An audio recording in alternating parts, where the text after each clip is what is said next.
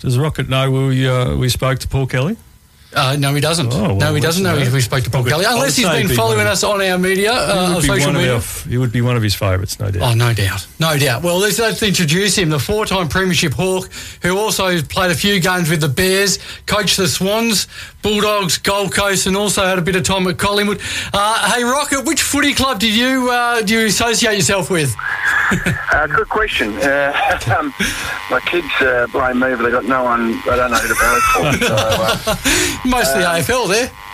Yeah, yeah, probably the one you can associate with Hawthorn because the president, because of the premiership. But I really did enjoy my time at the Bulldogs. It was a really good footy club. And I think the players there, the playing group, was a fantastic group to coach. So, probably I do get identified with Hawthorn, but I've got a soft spot for the Dogs. Now, well, let's just rule it out. Have we got any interest in the GWS job? None at all, zero. No chance. No, it's right. Past the time, mate. I'm too old now. Just need to relax. Paul was here. Rocket was here. We did have Paul Kelly on just before you, and he mentioned that he played his best footy under you. I'm sure he was one of your favourites, as he was the rest of the world. Oh, yeah, there's no doubt he was fantastic, Kel. He was one of my favourite players to coach. You know, you just knew it was 100% effort all the time. And for a guy who probably got to Sydney with not great fanfare, came from Wagga and probably told to go home and didn't think he was a skinny kid, to be able to captain the club but win a Brownlow medal and be the great player he was a real testament to not only his mental toughness but his courage. You know, he was a fantastic player. Is he sort of still now, would you consider that the prototype inside mid? Him? Yeah, he was a unique player. He had great fitness but he had great speed, great power, where a lot of the mids have got one or the other. They got speed or they got power and strength. You know, but Bond and Pelly's not super quick. Paddy Cripps is not quick. Curl had that strength, but he could jump as well. Like, he's a really good mark for a guy his size. He wasn't at all, but he was a unique player in many ways. There's not many like him, and fantastic coach. Like, he was played with pain. And then, now there was the first 7 years of his. AFL footy, 7 or 8 years I think it was. He had 6 or 7 operations and never missed a game of footy in that time. Like, he's just super tough to play with the pain that he played with as well. Yeah, and he came back from a knee injury that's real early too, which was, I remember, quite surprising. Yeah, he did. He came back from that early. He, you know, he played with fractured fingers and broken ribs and a whole range of different things. He never complained.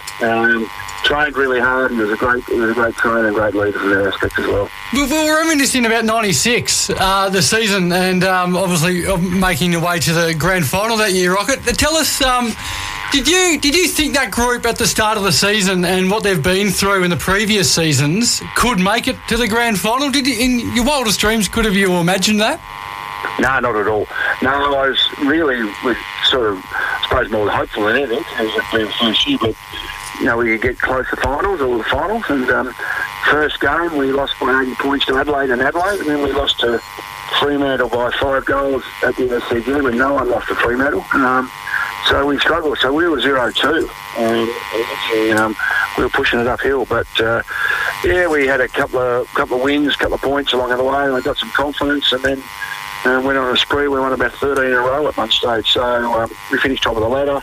And then got through the grand final. But, yeah, it was a fantastic year. And the players were terrific and responded really well. And, yeah, unfortunately we couldn't take it off on the day. But, yeah, certainly a great year. Now, we'll live in the prelim through Paul Kelly. I want to live the prelim of 1996 through you now. Tell us about that night and what emotions were you feeling, particularly in that last play?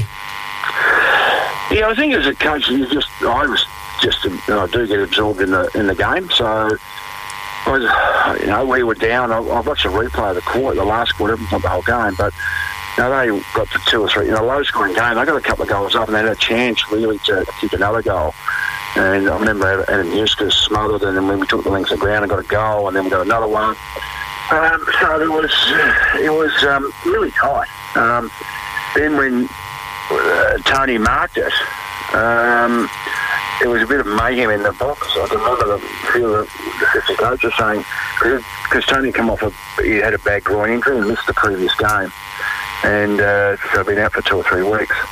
And someone said, I don't think he's got the distance in his leg, you know, because of the groin. And we said, oh, we're worried about that. And in those days, you didn't have the timer in the box. You didn't know how long was left. So we didn't know that, you know, we obviously knew there wasn't much. And then the siren went. It was a bit of pandemonium, like, you know, people crossing their fingers and all rates of different things. And when he kicked it, I thought he kicked a goal. Like, it was that good a kick. And then the crowd erupted and everyone ran on the ground. And I didn't realise till later that he only kicked a point. But, yeah, it was I suppose euphoria was more than anything about anything from the other players and the club itself. And I think it was really the time that the Sydney Swans got accepted in Sydney, the city, as one of their own. I think that was sort of the acceptance time. Ronnie, just as you're an expert sort of coach, and we've heard a talk this year about game plans and possibly being too difficult for some. Can you watch a game and see a game plan? Because, look, and see if one's different to the other. Like, yeah. You can pick out. I can pick out what teams are trying to achieve and what they're trying to do. I think sometimes we can get too complicated for players, especially with the amount of stats that are available. A lot of coaches are really stats orientated, and players don't want to be fed a lot of stats. Just give us the ones that are applicable. And if you give a lot of stats, it does complicate the mind of a player a bit. And that's where the complexities get in, especially where they position themselves to at stoppages. And some players, without being detrimental, are pretty simple souls. So we've got to be careful what information we give them. So that's part of the trick as well. But yeah, you got to, you know, because they got to prepare themselves as a mental game as well for them. Then they've got to worry about getting a kick or stopping their opponent. So there's a lot of elements going through their mind, and then you add layers upon layers about information can actually play their mind a bit. So to answer your question, you know, you can see what teams are trying to do, whether they want to kick short, and like the big one was against Richmond, where at their best, going towards their end of their reign, they love pressure, though they invite the pressure. They play the fast-paced game, so teams should kick the balls and kick and mark, so therefore Richmond couldn't put pressure on them. So they just, teams would adjust their style to take away what an advantage of the opposition. Just things like that, you can work out what they're trying to achieve. Now, I'm sure in your teams that you played with, your teams would have tackled a lot, so I'm not too sure if you've ever been in what Ben Rutten's dealing with this week and what the stats you say is your coaching, but the one stat probably would ring alarm bells with the Bombers would be the tackling. We only got 30 tackles and an opposition got the feedback of the ball on a small ground like the SCG. So, how do you recover from that? Well, I've got to ask that question today, actually. No, is it your leaders on the ground? Really, something like that should be a non-negotiable. The way you defend, the way your non-negotiable is all about things that take effort. It doesn't take talent. It's very hard to say to a player, well, I want you to kick at 50 metres, and they haven't got the capabilities of doing it. But we all can tackle, we all can put pressure, we can all find an opponent, and we can all, you know, try as hard as we can and put our head over the ball. It doesn't take talent. And I think they're the things that are missing at the moment. So I think Ben's got to drive that, and he's got to say, well, the biggest stick I've got is selection. If you don't do it, you don't play. And but the players have got to buy in. If they don't do it, well, you know, you have to do something about it. And that's really at the moment is very poor for them. They've really got to lift the game in that area. Do you think the mid-season draft coming up, do you think that's going to play an important role, or are clubs that are sort of down the bottom, will they already be looking at maybe what's happening at the end of the year instead? I think the mid-season draft is turning out not to be what the AFL hoped. It was more about teams can top up for the injuries or certain players that are missing. But like North Melbourne did last year, they took what the best kid was available, who would have probably gone the top 5 in the draft. So I would think teams that can't make the finals, say North Melbourne or Essendon, they'll take the better kids that are playing really well, so they're going to jump on the drafts. That's what I imagine. So it'll be interesting to see whether the experienced or ex-AFL players, the ones that have been delisted, get taken But clubs aren't tending to go that way, so it'll be interesting to see what happens. And just with your local coaching, it's still very high up football. Is there someone out that way that may be a big centre-half back running around in Premiership Division out that way that could slot in somewhere that you've seen? What do you want one, do you? For, north. No, north for me, mate. North Melbourne. Yeah, it's actually is a pretty exotic bad competition. There's some good kids too. There's obviously Cooper Sharman that's now at St. Kilda came from Bond, and as a kid, and there's quite a few other kids. A big centre-half-back. We've got a centre-half-back from Yarrawonga, who's only 22, 23, is quite a good player as well. So, there are nuggets, there are golden nuggets in those competitions. It's just, obviously, some of the players just don't want to have the commitment at VFL level for 3 nights a week, but certainly it's worth looking at some of them, that's for sure. Speaking of North Rocket, the coach, David Noble, got in a bit of trouble in the past few weeks for saying sorry or flying off the handle. I'm not too sure which one he got in trouble for. But apparently, from Paul Kelly, you might not have survived if you're coaching now. Well, I don't think it was only one. I don't say Barassi, Robert Walls, I think Clarkson. I don't think I'm an orphan. I think there's plenty. It was Ken Inglis on the other night about Malcolm Blight. Yeah. I think there's a bit of that. I feel sorry for David because I've heard from someone who's been with one of the experienced players there that they rated the display a 2 out of 10. Oh. So I think David probably thought, with younger players, maybe I...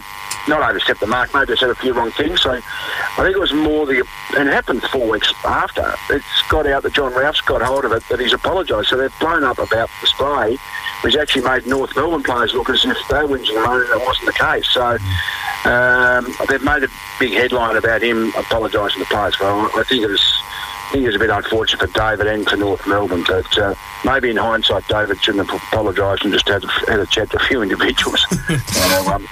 I think that's part of the coach's armoury, and I know everybody today and players want to be tickled and touched and tell how good they are and want to be loved, but we're playing elite sport, and they're earning $400,000 or $500,000. Well, you got to step up. You can't just get along for the ride and happy to take the money and not get any consequences or any responsibility with it. And just on sort of a bit more on that, how do you feel about the media and how like they run with things? Given that scenario was 4 weeks later, and a few other bits and pieces this year have been sort of blown up and gone with. Yeah, there should be more celebration of the game, maybe. Yeah, I think so, but. As in the media, I think their thing is to get number of clicks and number of eyes on things, so they want a headline. So that's their job. So it's a bit ordinary at times, to be honest, a bit harsh on the receiver of those. You just got to ride with the punches and try and be as... Now, the media then say, well, we don't want people to give bland answers, and that's why they give bland answers, because...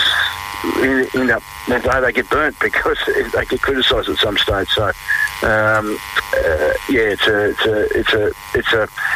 think it's a two-way street. So we're just got to be mindful of it. I think how we put that across. And as a proud Taswegian, you're expecting a team later on this year? No, I think we'll get the green light when that team comes in. I don't know. I don't think it'll be next year. It's certainly going to be a minimum 3 years, maybe 5 years away. So I think it'll be great for the state.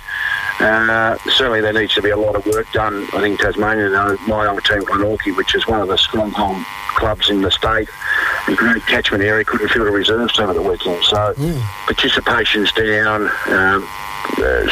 Things aren't in a healthy state in Tasmania. It's not heartland anymore, especially now with the jack jumpers taking hold. So the AFL and AFL Tas and people there have got a lot of work to do to be able to make the AFL team work, but also make the grassroots and the development pathways work as well. Yeah, I'm pretty sure they'll get a side, which will be well earned. I mean, it's about time, really. I can't believe it's going to be nearly 2030 and they haven't had a side. Yeah, that's right. So hopefully they get one soon, mate. Listen, boys, I've got a meeting at 6:30. Yeah, so no worries, mate. We'll let you go. Thank you for joining us, buddy. No worries, all mate. Thanks, Rodney. Yeah. Rodney Eade, former four-time premiership player with the Hawks, there and coaching legend of the game.